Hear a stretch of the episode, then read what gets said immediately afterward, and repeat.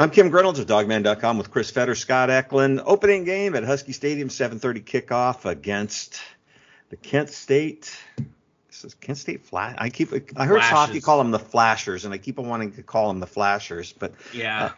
so, but uh, 7:30 kickoff, and if you didn't get a chance to listen to the podcast I did with Alan Moff, we posted Friday morning. Uh, he pretty much breaks down the entire team, you know, offense, defense, in each position. Really good stuff from Alan Mom, Alan Moff.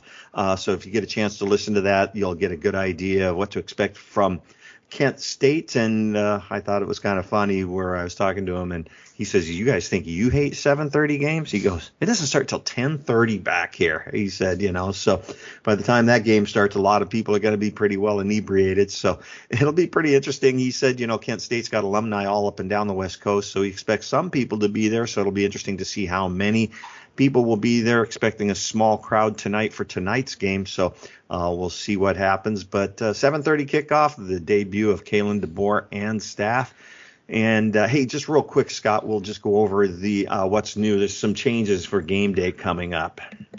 Yeah, uh, the big the, there's a couple big ones. One is the mobile concession ordering, um, and uh, I guess there's new point of sale. Uh, the main concourse there's a stand outside of section 104, and the mid upper north stand uh, outside of section 327. It basically just lets you order mobily and um and lets you order self do your self ordering and so you don't and then they'll have it ready for you uh beer and wine throughout husky stadium i don't was that that is that new that year is this that new this year I, I don't know. i didn't know if I haven't ever had beer or wine in Husky State. yeah me either so uh ticketed uh entrance improvements and uh another big one is the um the the no well they have the no reentry but uh, the big one is the uh, the Dawg Walk um which had come through um the what do, what do they The call zone. that the zone. they had come through the zone before but now it's going to be going through the Dawg Walk entrance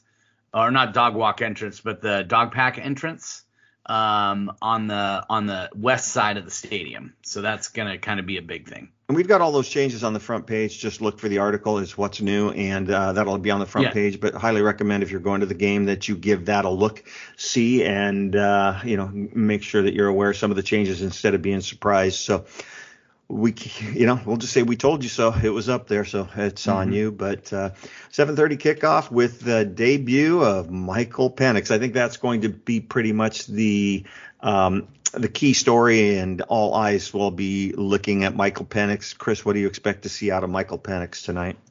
Yeah, I would I would add real quick too that uh, if for those people looking at it for the radio, if you can't make it to the game, remember KJR now is not AM anymore; it's FM, 93.3 instead of 950. Um, I would say Penix, it's going to be real, real interesting, obviously because of the connection between Kalen DeBoer and him when he was at Indiana. That's the main reason he came to Washington from Indiana was because of his relationship and his understanding of that particular offense and how well he performed in it. Um, again, the, the the the what's the what's the big thing with Penix though? The mo is is durability. I mean, he comes to Washington with a really really impressive record of games that he played when he was healthy, but he never made it through a season intact. I mean, he only played an average of five to six games every year, and then would miss mo- usually the, the rest of the season um, due to a due to an injury of some sort. Um, so you know he looks 100% healthy. When we got a chance to see him perform in April and uh, early on in August, and so I I, I expect that he's going to do a good job. He understands it. The terminology is the only thing that's going to really change for him. But um, yeah, I mean the the dur- the durability factor, Kim, that's the thing that that will interest me the most if he can play every single game this season. And Well, obviously, think, yeah, and I think he's going to take some added measures, and I'm sure the coaches have told him, and he knows better. Let's not put yourself in danger. Well, but I don't necessarily remember if putting himself in danger was the reason he got hurt. Um, you know, guys get, guys get hurt in regular football plays every single day, so um, it, it's just going to be. Hopefully, it's not a luck of the draw situation.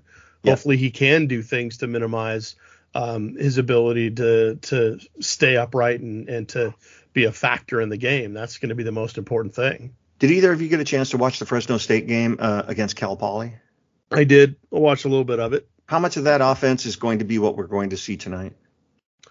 Well, that's a great question because I don't know how much of it is still DeBoer and how much of it is Jeff Tedford putting his fingerprints all over it, which I would fully expect him to do. I mean, to me, it looked a lot of, it looked very Chris Petersen like, very obviously spread, a lot of spread concepts. Um, tried to run the ball a little bit, but didn't have a ton of success. They mostly relied on Jake Haener throwing it all over the place, um, which they did a decent enough job of it. Um, still forcing some things, um, kind of the way he did at Washington, but that's the gunslinger mentality that he's that he's known for.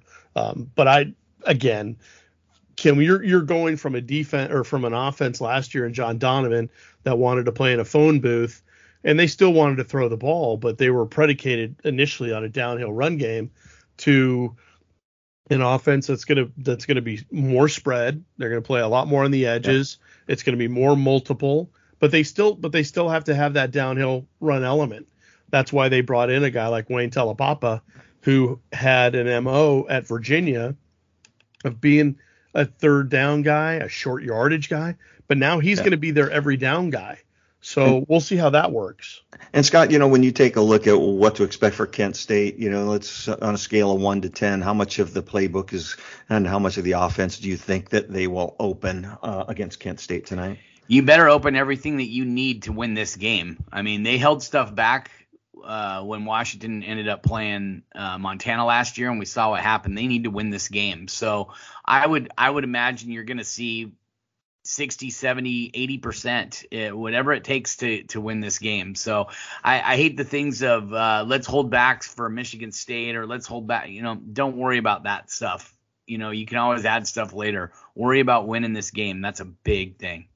And it's going to be interesting, you know, with uh, Kent State, you know, they were uh, defending champions uh, of their conference uh, division last year. They're favored to win their conference this year on a vote of the coaches, but you know they've got some issues defensively. They've got a new defensive coordinator. They brought in nine uh, transfers, and uh, I guess they've got you know six, seven deep up on the defensive line. But boy, the rest of that defense, I'm sure the Kent State fans are going to be holding their breath the entire day. Yeah, there's there's a lot of grad transfers that are in, that I'm, I'm looking at their depth chart right now. I'm seeing one, two, three, four, about eight, eight on the defensive side of the ball yeah. that that are in the two deep. So, um, but they do return their their top sack guy from last year, uh, C.J. West, the defensive tackle, 6'2", 315 pound guy. Um, they do also return their top um, interceptor last year. He had um, uh, four, and that was Montre Miller, the cornerback. So, um, you know, they, they have some guys on the team, but, you know, if you look at how Kent State's defense did against some of the, the, because they played at the end of the season, they played, um, I want to say, what was it, like five, five or six, um, I'm sorry, uh, three or four uh, Power Five schools, and they just ran all over them and didn't really allow the offense to do much. So um, that's going to be kind of interesting for me to watch. You know, can they get some stuff done against Washington? So, and that's why this is such a big thing for Washington because why you can't hold back because you don't know a lot of these guys that they're going to have, and you're just going to have to go out and worry about what you can do.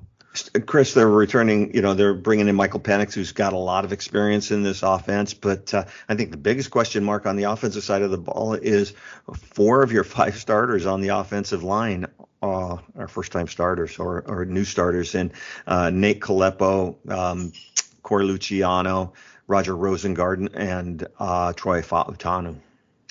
Yes, yes. And, and, and, and yet at the same time, there's some there's some experience there. I mean, Luciano obviously he's a senior. Um, you know, both Kalepo and Fautanu are, are fourth. Uh, would it be considered fourth year sophomores with the with the 2020 season? So they, you know, they they've been around. Um, they understand what's going on for sure. Um, what was interesting, they're they're going up against, and, and Scott mentioned all the transfers and stuff for Kent State. I just noticed seven of their players that are starters on their defense are listed as graduate students. I don't know if I've ever seen that before. Um, so this is obviously a very experienced group, even if they are going through a full on change with a brand new defensive coordinator, a guy that was the long standing coordinator at uh, Northern Iowa, if I remember correctly. So they're gonna they're gonna be going up against um, you know not the defense that was at Kent State last year, which is unfortunate for Washington because last year's Kent State defense was horrific.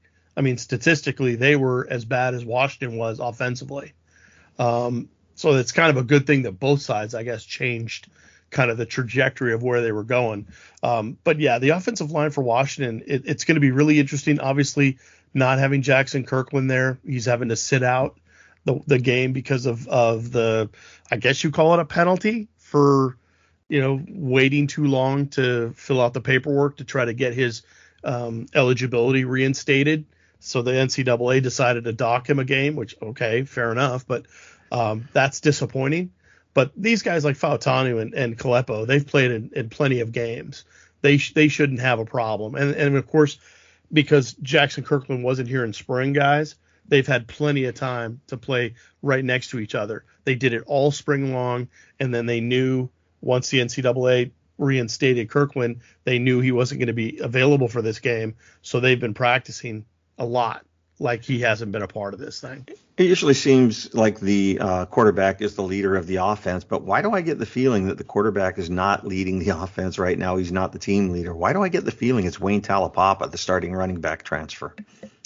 I I don't know. I think Michael Penix is. That, yeah, I mean, I, am not sure I, I, would agree with I that. I don't agree with that. I don't agree with your statement, Kim. I, I mean, Wayne Taulapapa definitely is a leader, and I mean, there's a reason yeah. he was voted – they're both um, captains. They're both captains though. So, you know, I I, I just think Michael Penix is that guy. Everything's going to run through him. He's going to be the point guard, and it's his job to get things done and get that ball distributed out to the playmakers.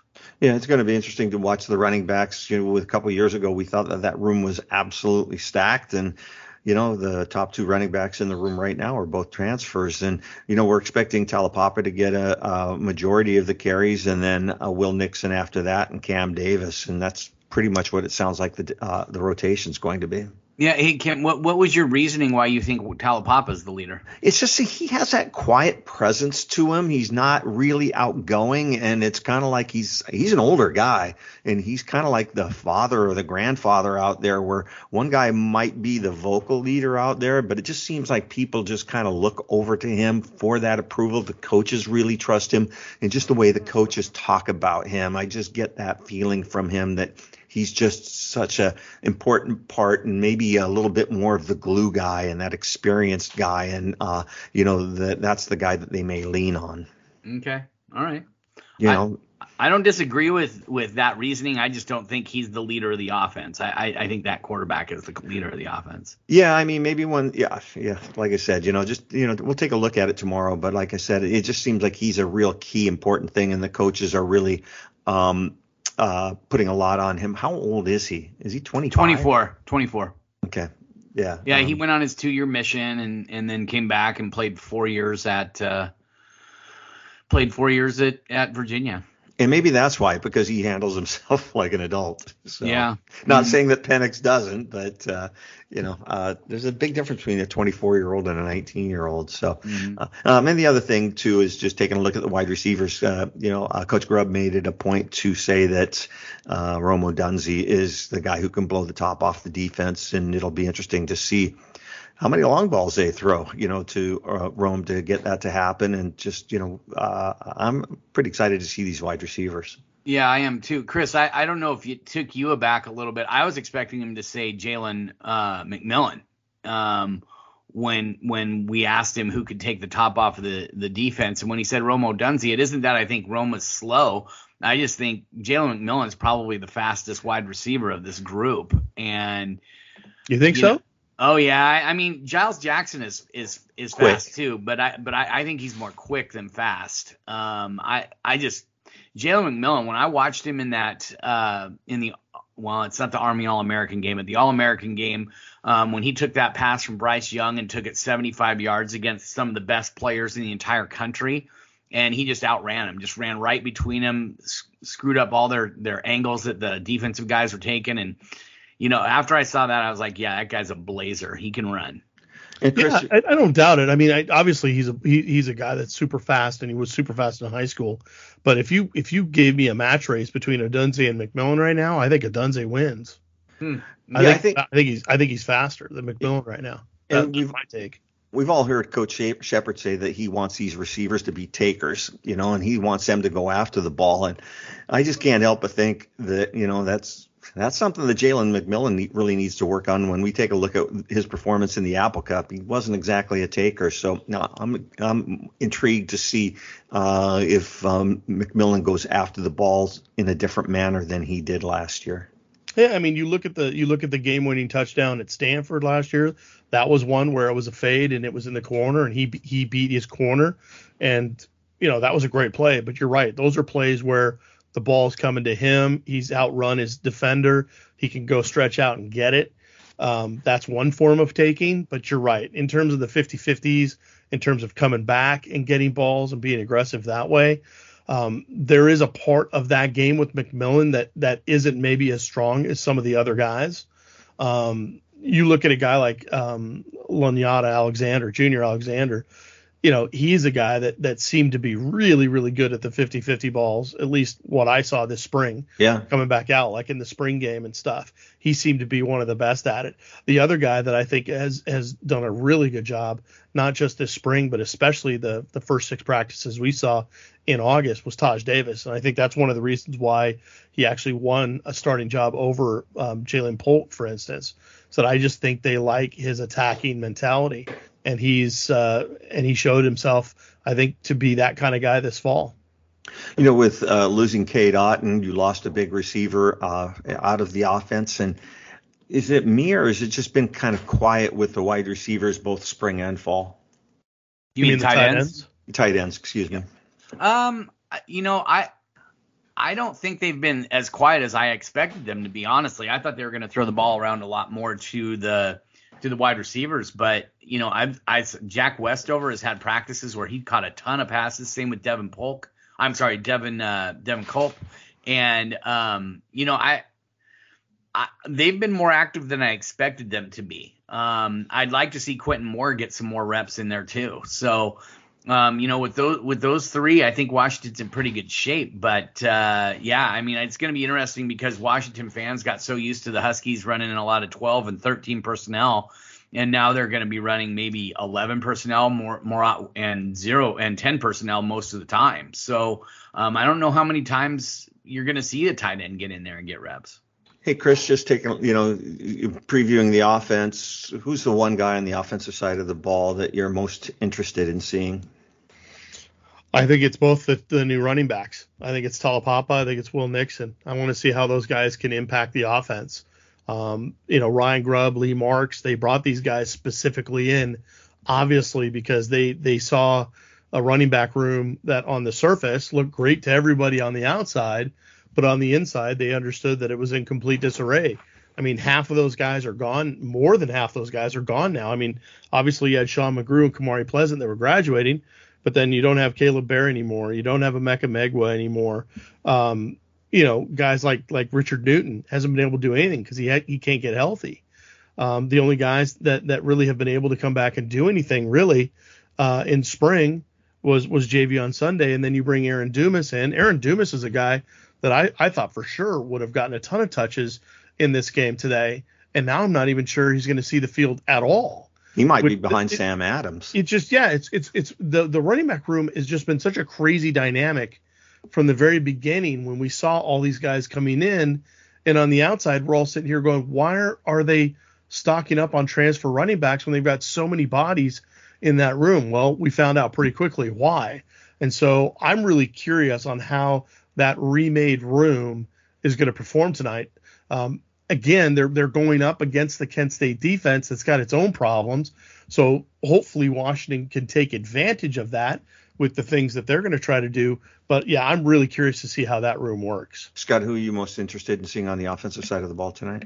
Well, I would have said Will Nixon, but since Chris said both of the two, uh, you know, both of the two running backs, I'll go with um, Troy Fautanu. Um, I, I just, I, the guy has not started at left tackle before, um, and it, I think he's only got a couple of starts at uh, guard. So I'm I'm really looking forward to seeing what he can do. The the when they got him back in, gosh, what was it, 2019 or whenever whatever that year was. I think they got him in 2018, signed him 2019. But whenever he, whenever when they got him, I think there was a lot of excitement from the staff. I mean, Scott Huff used to say that he could play anywhere along the offensive line. He's that that kind of a body, that kind of a talent.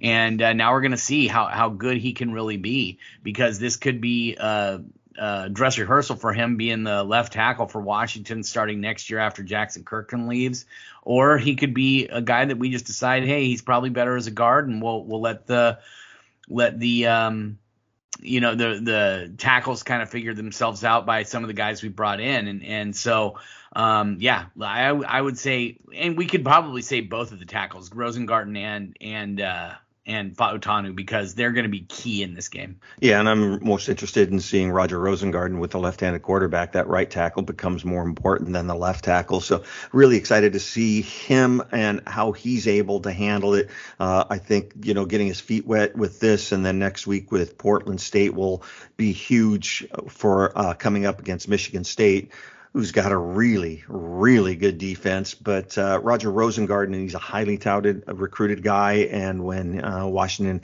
got his commitment, uh, it was a pretty big deal. So seeing how he performs out there on an island, I think is going to uh, be real interesting. Luckily, he's uh, next to a veteran, you know, who's been around a long time, and Henry Bainivalu. So he can lean on Henry a little bit, but I think that's the position of the, you know, to keep an eye on. But also, you you know, this is a this is a good Kent State team. So um, a lot of people are expecting a blowout. I think that by the middle of the third quarter they'll start to pull away a little bit. Do you guys anticipate seeing a backup quarterback anytime tonight? I don't know. I I, I don't. Well, again, I mean it's Penix. Yeah. It's it's it's just you don't know, and so it's you you don't you don't anticipate it. But those guys are one snap away from playing for the rest of the season, so they're always having to be ready and and and on kind of high alert. Um, you know, it's interesting the, the whole just going back real quick to Rosengarten. I find it really really interesting that this whole time we've asked them about the difference between a right-hand quarterback, left-handed quarterback. You, are you, you know, have you moved a guy like Rosengarten, for instance, from the left side to the right side because of potentially having to be the guy, the the athletic right tackle that has to protect the backside of a left-handed quarterback, and they they claim that they're not they haven't thought about it in the least like that. I kind of wonder though because yeah. he's he's very athletic and and and he's probably you know if people were looking at it down the road like if if if um if for instance Kirkland hadn't been able to come back for 2022 would it have been Fautanu being the left tackle all year long I wonder I wonder if Rosengarten wouldn't have been that guy. So that's that's kind of what that's kind of what I, I wonder if after Kirkland they look at Rosengarten actually as the next best tackle. If you if you take the sides out of it, right, and you just pick the best, most athletic guy you have to take a one-on-one situation, I think they look at Rosengarten as being that guy right after Kirkland. And we're and we're assuming that Kirkland is going to be full go. I mean, right. uh, Kalen DeBoer came out and said, or maybe it was Ryan Grubb, I can't, can't remember, but one of the two of them said we're being smart with him and bringing him along, and he'll be available in some capacity for Portland State. And that to me says that he's not back. Well, I so. also think that if they're if they're trying to be careful with him and whatnot, there's no reason to push him against Portland State. Now that being said, if anybody saw the result between Portland State and San Jose State on Thursday night, Portland State almost won that game. I mean, they almost pulled a Montana. So I, I, really hope that Washington is not looking ahead to, to Michigan State too much. Uh, I hope they're giving due deference to Portland State because they're going to come here ready to play.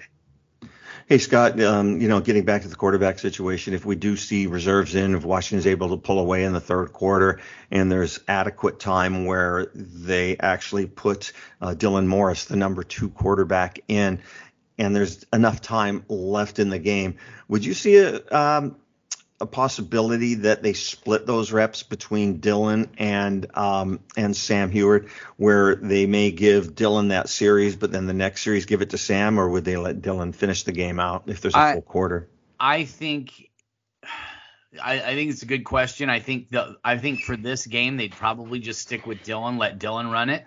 And if he's your number two, you let him be in there. And then maybe next week, if you're playing Portland and you get out to a big lead, then maybe you split the reps between the two of them. My, my opinion is they I think they play uh, they would play both depending if it's if it's midway through the third quarter and you can give each one of those guys at least a series, I think they do it. I will be down on the sidelines tonight, and uh, I'll be keeping track. I'll keep. I'll be keeping tabs of that. I'll, you know, if I'm not saying there's going to be a blowout, but if there's an opportunity and guys start warming up, we'll be all over it. So make sure you're on the message boards because we'll be reporting stuff a lot of the times that you just won't be able to see from the stands or see from the TV. So I'll make sure and do that. Hey, we're going to take a quick break from our sponsors, and we, when we return, we're going to talk about uh, the Washington defense, all of that and more when we return. It's the guys from Dawgman.com on Dawgman Radio.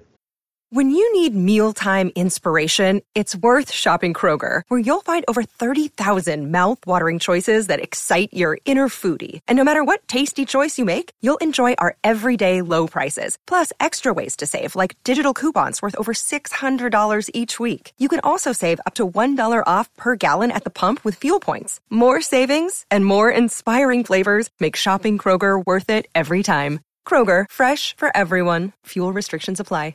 Welcome back. I'm Kim Reynolds with Chris Fetter, Scott Eklund. 7:30 kickoff tonight against the Kent State. Why do I? I I'm just gonna keep on doing this. Golden flashes, man. Golden flashes. I just keep on. Softy got in my head, so um, I'll do my best. But uh, 7:30 kickoff again. Take a look at our front page on what's new at Husky Stadium. Before you go to the game, you're going to want to make sure it's going to make things a lot easier than to be a little bit confused when you get there. So make sure and take a look at that. Um, I know that I've talked to some of the UW officials, and they were a little nervous about some of the changes that they've made and people not being aware and it being a little bit chaotic. So uh, make sure and take a look at that. But uh, when you take a look at the defensive side of the ball, again, you know, when you take a look at the leader on the defense with Eddie Ulofoshio being out, it sure seems like the transfer starting at linebacker Cam Bright is the guy. Yeah, De- definitely, yeah. Yeah, I mean, yeah. you know, again, he's just like we talked about on offense. We talked about Penix and Taulapapa. I mean, here's a guy that was named a captain, and he's only been here what six months? Yeah, mm-hmm. eight months. I mean, it, and again, he was a captain at Pittsburgh, so it's not surprising. But again, this is this was a targeted uh, use of the portal to try to find some immediate help, not just in a in a position of need because of Ulofoshio's injury, but also to try to get someone that can come in and immediately add that veteran edge. You know that that that idea that they can come in and immediately kind of put their stamp on things. And I think he's done that, and I think he's done a pretty good job of it when when it comes down to it, I mean, Michael Penix is always going to be looked at as the key transfer on this team because of the importance of the quarterback position. But I think when it's all said and done, Cam Bright and Jordan Perryman will be looked at as the two most important gets out of the transfer portal for the Huskies by the end of the season. Scott, I think Husky fans may be a little bit surprised, not the hardcore people that are on our site, but this is a totally new defense. This is not a Jimmy Lake defense in playing the safeties way back, playing the corners way off coverage. This defense is going to attack. It's going to be aggressive and all, I mean, for the past several years, we've been talking about the lack of long plays given up by the Husky defense. This defense is going to give up long plays. How yeah, long be ready. How long be is ready. it going to take for fans to just go absolutely crazy on that? Yeah, uh, I, I don't know. I mean, you're not the one reading our message boards when uh, you know monitoring the game day board when when stuff like that happens. But they are going to get sacks. They are going to force turnovers. They are going to run around and make some plays, but they're also going to give up some long plays. So just be ready for it. You're not used to it because of the way Jimmy Lake and Pete Kwiatkowski ran their defenses. So um, Washington is going to be really aggressive up front. I think that's going to cause a lot of problems, and I think it's going to benefit them way more than it's going to hurt them. But it is going to hurt them at times. Chris, you're going to be able to see safeties and corners on your TV screen when the defense lines up. Yes, that will be a, that will be a welcome change. Um, yeah. But you know, again, they're they're going to be going up against a really really prolific. They call it flash fast offense. Um, just to give people an idea, that you know, Kent State played 12 or 14 games last year. They ran over a thousand plays, and Washington in 12 games ran about 780 plays. So it's it's it's quite the difference. I mean, they they really want to get up and go, and they were number four in the country for total offense. They ran for all. I mean, they totaled almost 7,000 yards last year, 6,933 yards. They averaged more yards per play than Alabama. Um, so people should get ready for this. This is, you know, I asked, uh, you know, during the week, I asked all the defensive coaches, you know, how how can you get prepared for something like this?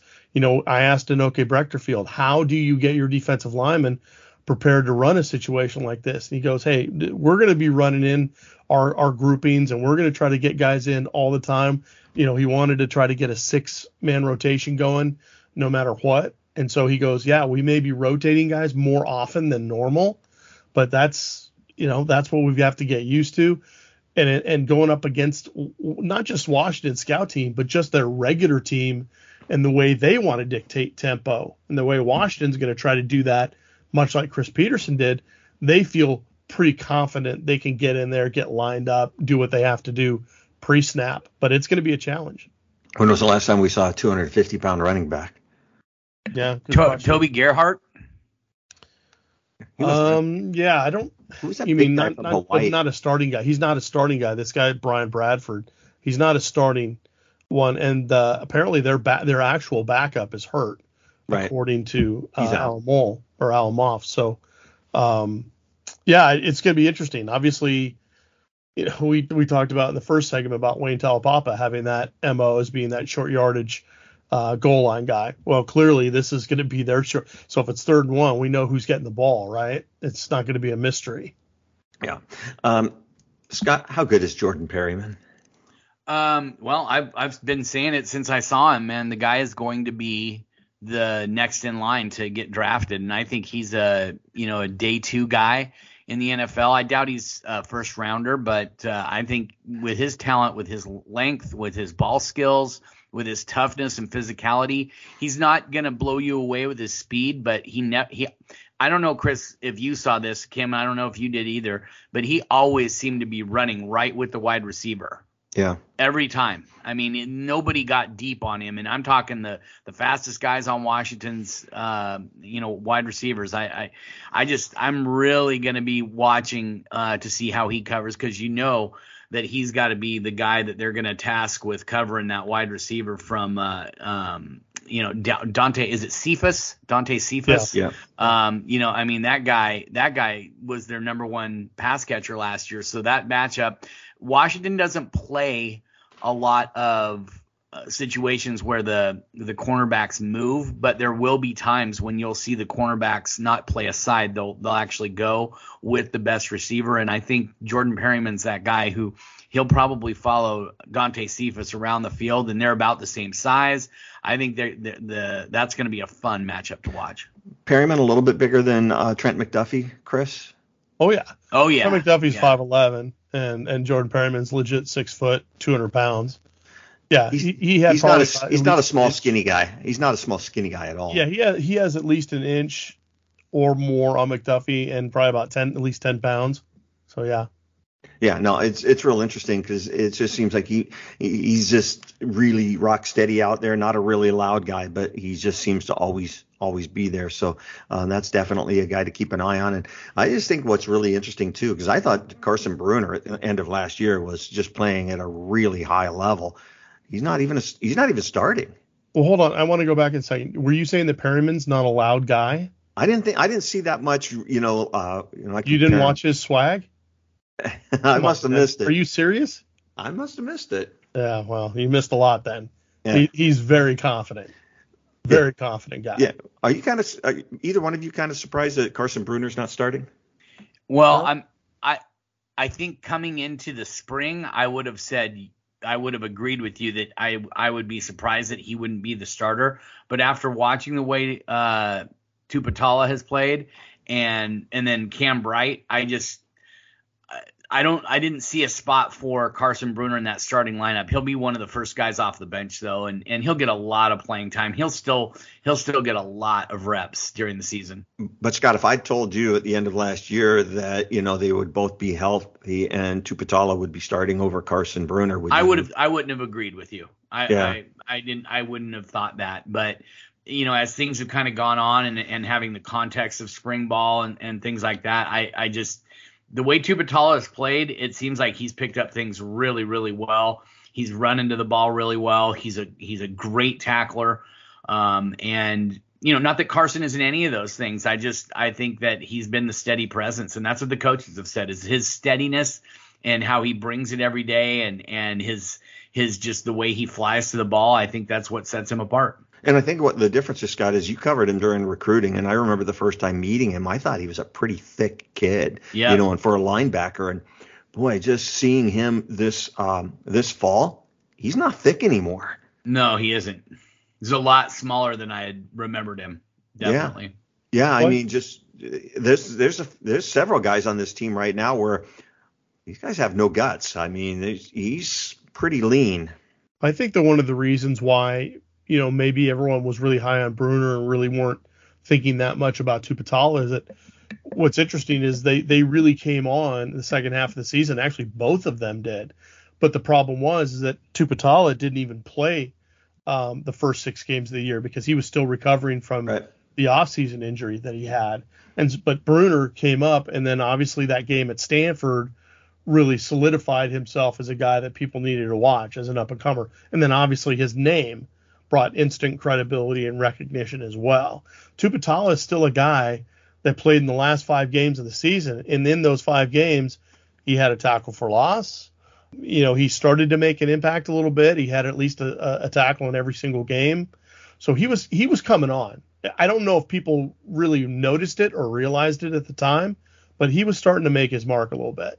One of the um, you, when you talk about Cam Bright and you talk about Jordan Perryman being the stalwarts on the defense, what we get to see at practice, uh, we didn't get to see a lot of scrimmaging and there ha- wasn't a lot of contact. But I think the guy that uh, could be real interesting to keep an eye on and could have a breakout uh, game is uh, Tuli Letuligasenoa uh, because we just haven't been able to see that much contact. But he's the big guy and he's going to anchor that defensive line. Yeah, and what's going to be real interesting to watch is who lines up next to him. I, I think you're probably going to see Kuao Peihopa be the guy who lines up next to him. Um, but MJ Ale, I'm sorry, Ulumoo Ale is, is will get some reps, I think, um, as long as he's good to go. It sounds like he's pretty darn close to being good to go. Um, Faatui Tuitele, I think that's another one to keep an eye on. So there's a lot of guys that are going to be rotating through. But yeah, I mean, Tuli is the glue that holds everything together. I think what he can do up front from his quickness and the way he kind of gets after guys. We saw him running in pursuit. I've been watching some old games this week and just kind of watching how the defense flowed to things. And Tuitele and and uh, and uh, Tuli both when they were in, they caused a lot of problems for teams up front, and I think that's going to be huge uh, for Washington and and and keeping this um, flash offense down. You know, I if they're going to hold these guys in check at all, it, it's got to come from that defensive line and the edge guys, really. I know Faatui's in there a little bit as a veteran guy, but I think when you looked at the depth chart, I don't know if you guys really noticed that, but I thought it was really, really telling that they have uh, Faatui Tuitele even below Voi Tunuufi. And that tells me that he's not he's not there yet. He's not 100% clearly. Ale is going to be a really interesting test case to see if they start with him. I, you know, guys, no one's talked about Jacob Bandes. Bandes is a guy I even asked Breckterfield about it. You know, he says, yeah, he's absolutely a part of the rotation. He's going to get plenty of reps, uh, you know, in the game, and and and he's a guy that people shouldn't be sleeping on. So I, I think it's going to be really really interesting too. And I and I also agree with Scott that uh, I think uh, Peihopa is going to play a, a very big um, function in this in this game. Well, they're going to rotate guys in like crazy. Well, they're going to not just rotate in guys like crazy, but I think you're also going to see situations where they're going to maybe move some of those edge guys inside, where maybe you see Trice or you see Jeremiah Martin all of a sudden playing some some three techniques or some things like that when they're when they're anticipating not just pass plays where they go maybe a little smaller, a little quicker, but I just get the sense, and I don't want to jump too far ahead, but I just get a sense that these guys are so high on the edge group that they want to try to get as many of those guys in there as possible, kind of wet their beaks, get them going, get them moving upfield, get them attacking and being aggressive. Um, we'll see how that works. And and it's not to diminish what's going on with the defensive line room right now, but I with Ale and with Tuitele not being at 100%, you know, that's going to limit a little bit, I think, of what they're going to be able to do inside. You know, Chris, you, I, I kind of chuckle a little bit because you're men- mentioning, you know, the starters and the depth chart because we've been pretty much accustomed to looking at the depth charts that have been released and kind of chuckling. I mean, we've seen depth charts with guys listed as starters who aren't going to play, you know, and the depth charts have meant nothing, you know, but uh, it seems like the depth charts these guys are releasing actually, yeah, they mean something and they're true. Well, I mean, you, you know, you talk about Ale, for instance. We saw the play where he got hurt and it looked nasty. Um, he couldn't, he couldn't, you know, he had to get carted off the field. It was not great. But when Field says on, on Wednesday that he's out there and he's running around and he's getting some stuff done, uh, you got to take him at their word. I mean, I don't I don't think they if if Ale wasn't at least available or wasn't at least trying to get some things done, I, I just don't think that they would be, you know, talking about that kind of stuff. It just wouldn't make any sense. That said, you're right. There's no doubt that that teams and and coaching staffs in the past have used these things either as smoke screens or they'll just put out one and it will never change throughout the year, even though we know guys are hurt. We know guys won't be available for whatever reason. And yet we see the same thing every week. So it's easy in the media to get a little jaded on these things. But I, I agree 100%, Kim. I look at this depth chart right now, and at least based on what we saw in the first six practices in, in August, this looks about what I would have said especially knowing that Jaxson Kirkland wouldn't be available. If we knew that, that offensive line looks pretty bang on to what we saw. Scott, Oregon, what Oregon says they're not going to release them. They're not going to release a depth chart. Yeah, well, maybe not for Georgia. I, I think after that, I think they probably will. I think Dan Lanning. I was that's, watching. That's it. head games, guys. That I has know. nothing to do with actual people. It's Yeah. laughable. It's laughable. yeah, I, but you know what? I, I could have seen Jimmy Jimmy Lake doing something like that. Oh, just yeah. kind of, but you know, it, I just I'm like, come on, give me a break. Does that really even matter? Does that really? Do people even really care? Yeah. Who's starting at quarterback for Oregon, by the way? Uh, I Bo Nick? think. I, oh yeah, it's It's gonna Bo be Nix. Nix. All Yeah. right. I mean, he hasn't announced it, and he and he kept he kind of got ornery with people when they were asking him about it. Um, but uh, you know, I I don't see any way it's not Bo Nix, and uh, you know we'll see how it goes from there. But uh, you know, Ty Thompson is a guy that I I just Well, the I- fans I- want Ty Thompson. yeah, and I I loved that guy coming out of high school, and I thought he would have been great in their offense, but it, apparently they they like Bo Nix a little bit better. All right, hey, getting up back off of Oregon, but uh, Yeah. you know when Coach DeBoer and um, you know the entire staff, when you ask them about uh, you know the group that's really exceeded spe- expectations, I, I think everybody to the T has mentioned the edges, and they've got four guys coming off the edge, and they're going to be able to rotate some of those guys in. But uh, you know who's jumping out at you off of the uh, edge of those edge guys? Um, well, for me, it's it's Zion Tupuola Fetui, and it's not that I didn't expect him to, but with him running second um, all through spring and then basically all through fall camp, um, I I was like maybe this guy's gonna get frustrated, but I saw a guy blowing guys up. I saw a guy running around making plays. There's gonna be times when you're gonna see him and Bralen Trice, who's the probably of the two starters, uh, Jeremiah Martin and Bralen Trice, although it's listed as an or.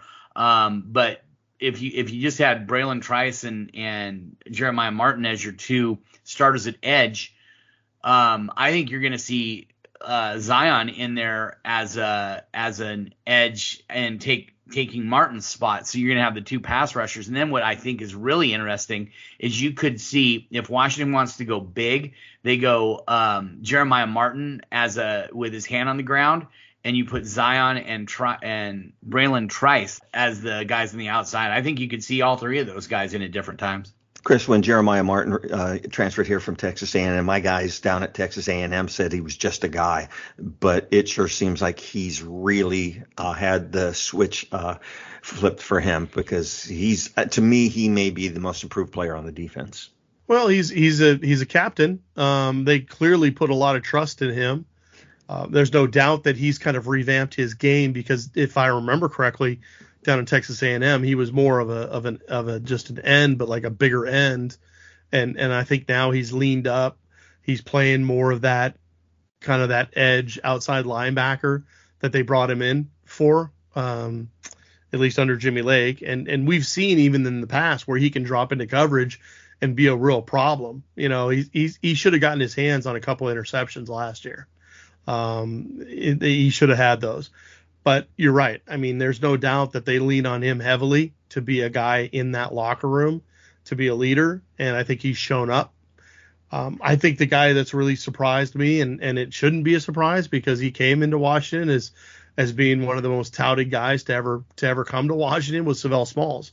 And if you talk to Eric Schmidt, who I think is one of the best coaches to talk to uh, out of this staff in terms of getting some insight not just on his players, but on the defense in general and special teams. He he's been raving about Smalls, especially the last couple weeks. He really feels like the lights kind of turned on for him, and that's that should be new. That should be music to Washington fans' ears because I think every Washington fan has just been waiting for that guy's for the light to come on with Sav'ell. And if it has, if it really really has, and we see him going out there and really doing a lot of damage tonight against Kent State, then that could really that could that could be the thing that really catapults him and, and turns him into a the kind of special player that we all thought he would be. Yeah, and I think you're exactly right that if he's able to make a couple of spat last plays and play well tonight, um, that would kind of be the jump start he would need to, you know, maybe become the player that was expected out of him out of high school. But Scott, you know, you again, you you've known Sav'ell for a long time, and he's a great kid. He's really smart, and um, I think it's just he just needed to grow up a little bit, which most do. But I think that he has really grown up, and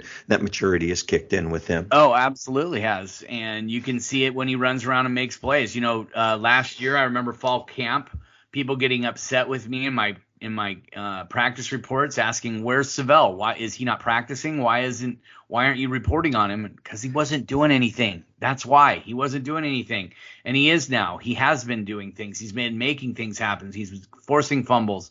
Um, you know, Eric Schmidt. Uh, just to refer back to what Chris was saying, Eric Schmidt basically said on uh, I think it was Wednesday. Yeah, Wednesday. He basically said that the last 10 to 14 days have been his best practices since he's been here. So um, that's that's saying a lot to me. And and I think the switch has come on for him a little bit. I think the fire's been lit under him, and I think he just I think he's he knows this is his time to step up and make some make some noise. When we return, we want to touch bases with you, Scott, on uh, recruiting. Just uh, we'll touch bases on that and wrap it up. So uh, more on that when we return. It's the guys from Dawgman.com on Dawgman Radio. Welcome back. I'm Kim Grinolds with Chris Fetter, Scott Eklund. 7:30 kickoff tonight against the Kent State Golden Flashes, and uh, game is on FS1. Is that correct, Chris? Yes. Yes. yes. And, and not, I was going to say not not to not to joke on the on the golden flashes anymore, but obviously I'm, I'm sure they find themselves to be the, the the the butt of many jokes with their last name, with their with their with their team name. So I, for some reason, I always think Golden Girls. I'm thinking menopause. I'm thinking really weird thoughts when I hear the name Golden Flashes not going there. No, you shouldn't. I don't know why I did. It, I, it's I, funny because people ask me what channel the game is on, and we never watch it at home, so we never. I, I never know. Um, you know, my my mom used to call me and ask me, and I'd have to look it up all the time. So but yes, it, getting back on track, it is on on Fox Sports One. Yeah, not uh, not the big not the big Fox, but Fox Sports One. Yeah. So, um, hey, Scott, um, kind of quiet time during recruiting. I'm expecting to see some guys on the sidelines tonight, but I'm expecting to see a lot more for the Michigan State game. Uh, update us a little bit on some of the conversations and uh, messages that you've had this week with some of the recruits and just give us a general overall update. Well, uh, I mean, if you go back and look at my blog from this week, I listed off the 2024 guys who've told me that they would like to make it up for a game this this um, this month, and and uh, check things out. A lot of it's going to depend on when their their games are and, and when they are able to come up. Like a game like tonight where they're not it's not kicking off till 7:30. Some of these guys that have late games on Friday, they can still fly up at like nine in the morning instead of a, a you know breaking of dawn, uh, kind of you know where they have to get out at six o'clock in the morning uh, to fly out. But you know, I mean, you're probably gonna. Uh, I mean, the guys that I expect to be on on campus later tonight are Jacob Lane, the, the commit out of um, out of uh, Emerald Ridge down in Puyallup. He's an edge player, um, and I expect uh, uh, Landon Hatchett to be there. I, th- I, expect both of them to, to, be there. I would also expect several of the 2024 in-state guys, maybe even some of the possible walk-ons, uh, guys that Washington's looking at as possible walk-ons. So I don't think you're going to see any out-of-state guys on campus, really. If there is, maybe it's a Portland kid who wanted to come up and watch a game. But um, you know, I, I think Michigan State's the game that we're kind of aiming toward for that to be a big visit weekend. You hate it when I do this. How many commits are there? Do you know off the top of your 19. And how many more do you expect them to take? Five to six. Okay. And I'm thinking they may not take that many. They might not. They might not. Um, I I I still think they want to get a wide receiver. I still think they want a tight end and an edge and a defensive end and a and a safety. I still think they would like to get all those. Yeah, I still think that uh, you say they're going to take five. I think they may only take two and save three for the transfer portal. Well, that or maybe they know of some guys who are probably going to be leaving that they can fill in with. So, you know, who knows? We'll see. Yeah, no, yeah, interesting to keep an eye on that. And any updates on any of the guys that they're after right now? Anything new to update on? No, no, not really. I mean, R.J. Jones, Ashton Sanders, those are two guys who decommitted from Cal, and I think Washington's in on both of the guy, those guys. Sanders is a D, D lineman, 6'3", 290 pounds, and R.J. Jones is a really long safety prospect. I really like him a lot. Um, I think he's probably going to end up staying in in, uh, in like down at UCLA, but who knows uh, how that kind of goes.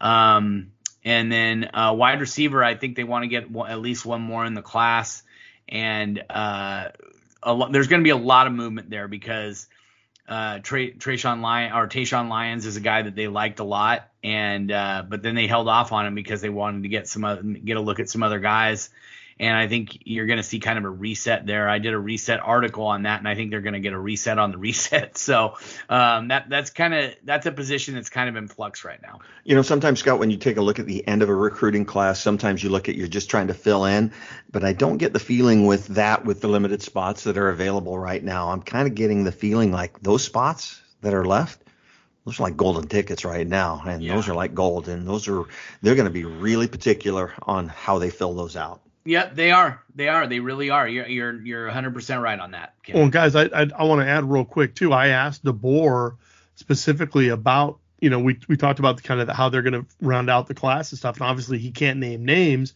but when you talk about numbers, he he admitted full on that you know they're going to probably try to keep a couple in their pockets for the portal, and you and you yeah. just have to do that nowadays. That's just kind of a function of of kind of where we are in, in, this day and age with recruiting because you're not just recruiting the high school guys super hard anymore. Now you you might go back and start to re-recruit guys you recruited in high school that are in college that are now in the portal. So and you got to recruit your own guys too. Yes, and so they're they, exactly you got to sometimes you have to recruit those guys to come back.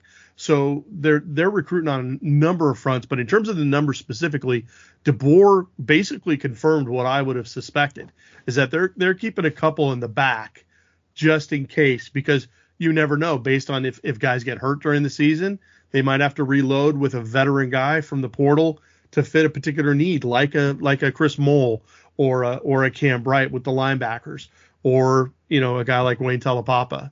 You know, they find a grad guy, a guy, a guy who was a captain somewhere else, two, three year starter who needs who wants a fresh start, can get has his grad year. And There's Scott, a lot of different options. And Scott, without naming names, local guys who thought the grass was greener elsewhere wanting to come back home. Yep, yep. And yeah, I, you've seen that. You've saw you've I seen that see a, a lot few. basketball. well, yeah, that, let's just put it this way. I talked to uh, some people affiliated with one of the local uh, workout, uh, you know, the one of the local seven on seven things, and they said they, they said yeah, there's going to be some guys that went out of state that are going to be coming back. And if you want to know who those guys are, Yeah. just send a direct message to Scott Eklund. I was going to say now, now you're going to get people really wound up. Yep. I haven't done that in a while. I'm due. No, no, no. I'm saying Scott's going to get guys wound up. You, we know what you already do. hmm All right. Hey, wrap it up, Chris Fetters. Yeah, I just think tonight's going to be really, really interesting. I, I, again, we know in the past that there that that certain staffs have been caught with their pants down because they have been looking ahead. Uh, I don't think that's going to be this staff because I, with a first year staff, I just think they understand how important it is to make the right first impression, to really hit the ground running, and especially with a team coming off a four and eight season, they want to wipe that taste from their mouths in a big way. They want to leave this place better than how they found it. And so I think you've got a, a lot of guys that are motivated. And again, it's so much easier to pull those guys back when they're chomping at the bit as opposed to having to really motivate them. I don't think this team has to be motivated at all to try to take on this this particular Kent State team. And they're gonna they're gonna present a lot of challenges. Again, I've harped on it all week. This offense is gonna be I'm I'm not saying it's gonna be anything different than what people have seen before. They just do it at a different pace. Their tempo is going to be interesting to watch. So that'll be that'll be something that that I hope Washington fans take note of. But I'm really really excited to see how this new look offense is going to go up against a, a, a totally revamped Kent State defense that has a lot of veterans on it, but they're going to be bringing in a brand new scheme, a brand new guy coming in, and he wants to make his impressions known and and and really lay his marker down too. So a lot of interesting storylines tonight, but uh, I do think at the end of the day, Washington's going to get it done. They may not, you know, they may not come out of the gates fully firing. There might be some things here and there they have to deal with, but ultimately, I think they win by you know 10 to 14 points. Scott Eklund, wrap it up because I know that uh, 7:30 starts are your absolute favorite. Oh yes, I love them so much. Um, I would say, you know, this is. I, I'm just excited. I mean, I, I, I'm excited to see what this team looks like. I think they're under great direction. Um, I think they get a win. I don't think it's going to be as by as big a margin as going to make some people happy. I think they're going to get the win. Um, I think they're going to score pretty well. I think this offense is going to be fun for people to watch, and you're going to see some guys step up that we haven't seen for seen step up yet. So uh, just keep an eye on those things. Um, as far as uh, you know, getting a win, getting over, you know, I think another big thing is coming out healthy, get keeping this team as healthy as possible as they uh, as they try to move on through the season. Getting to that Michigan State game with 100% health and and all your guys available, that is going to be a huge key for the University of Washington. Yeah, just looking forward to getting football back started. Um, you know, Thursday night, I've got three TVs in my living room and watching three football games all at the same time is pretty awesome. And, you know, with the NFL season kicking off, you know, watching the Mariners uh, on uh, one screen and two football games on the other, this is just, uh, I know it's not football weather out there, but it's a cool time of year and it's it's just what we do and um, it's a good gig. Just a reminder for people to uh, take a look at the What's New at Husky Stadium article so uh, you guys know what to expect and just you know read that so you're not surprised when you get there. Um, also, just when we're heading into do uh, player and coaches interviews, we're walking through Hec Ed and it's always fun to see some of the basketball guys. Saw Terrell Brown a couple of times this week and uh, watching Will work the guys out as well as his small son Will Jr. and Jamal Crawford's kid. So boy, those two kids are going to be the future of basketball in Seattle. Watching those two guys, I was giving little Will Jr. a hard time about asking him how big he was going to be, and he goes well, at least six three, hopefully six four. And I said, "It's kind of tall for a running back, isn't it?" And he goes, "I'm done with football." I says, "Yeah, I've heard that before because he's a pretty dynamic." Uh, hey, hey. Kim, real quick, I'm sorry to refer back. I wanted to interrupt you before you started the basketball stuff, but the um the what you need to know uh, article will be pinned on the main um page, and it will also try and pin it up on the game day board as well. All right. Yeah. And for those who post in the game day board, yeah, we're going to be more heavy handed this year than last year. So I know it's a late start and you guys are going to indulge, indulge your uh, adult beverages, but uh, let's behave out there. So uh, just a reminder if you're looking for those um, daily updates as well as breaking news alerts, shoot us a note, Husky Stadium at gmail.com, subject line newsletter. We'll get you hooked up. Also, just for those who are not subscribers, 75% off. Is that running till Monday or Tuesday, Chris? It's running through the weekend. I think it goes at least until Monday or Tuesday. Monday and I think- Tuesday, yeah. seventy-five percent off your annual subscription. So Yeah, we won't be running any more promos until at least Black Friday. yeah. So, if people this this will take you through the season. Uh, This is this is the best offer by far we're going to do all year long. This is the this is the time to jump on. If you've always been kind of curious but haven't but haven't gone in with both feet, this is the time to do it. This is going to be an exciting time for Washington football. You want to get in on it for sure. seven day trial period. If you're not happy with what you're getting, you can go ahead and cancel within that seven day period as well. So, uh, for all of us at dawgman.com, hey, just real quick, one more um, prediction from you guys over and under. What time do we get out of there tonight, Chris? Um, I'm always saying seven hours from game time. So what is that? I'm doing math in my head. Two thirty. 2:30. What time? What's over on, on under Scott? Between midnight and 12:30. Oh, you're not getting out of there that quick. Yes, Not- we are. Watch. It ha- it'll happen. Watch. Not a chance. So, Yep. hey, hey, from all of us at dawgman.com, I'm Kim Grinolds along with Chris Fetters and Scott Eklund. Go dogs.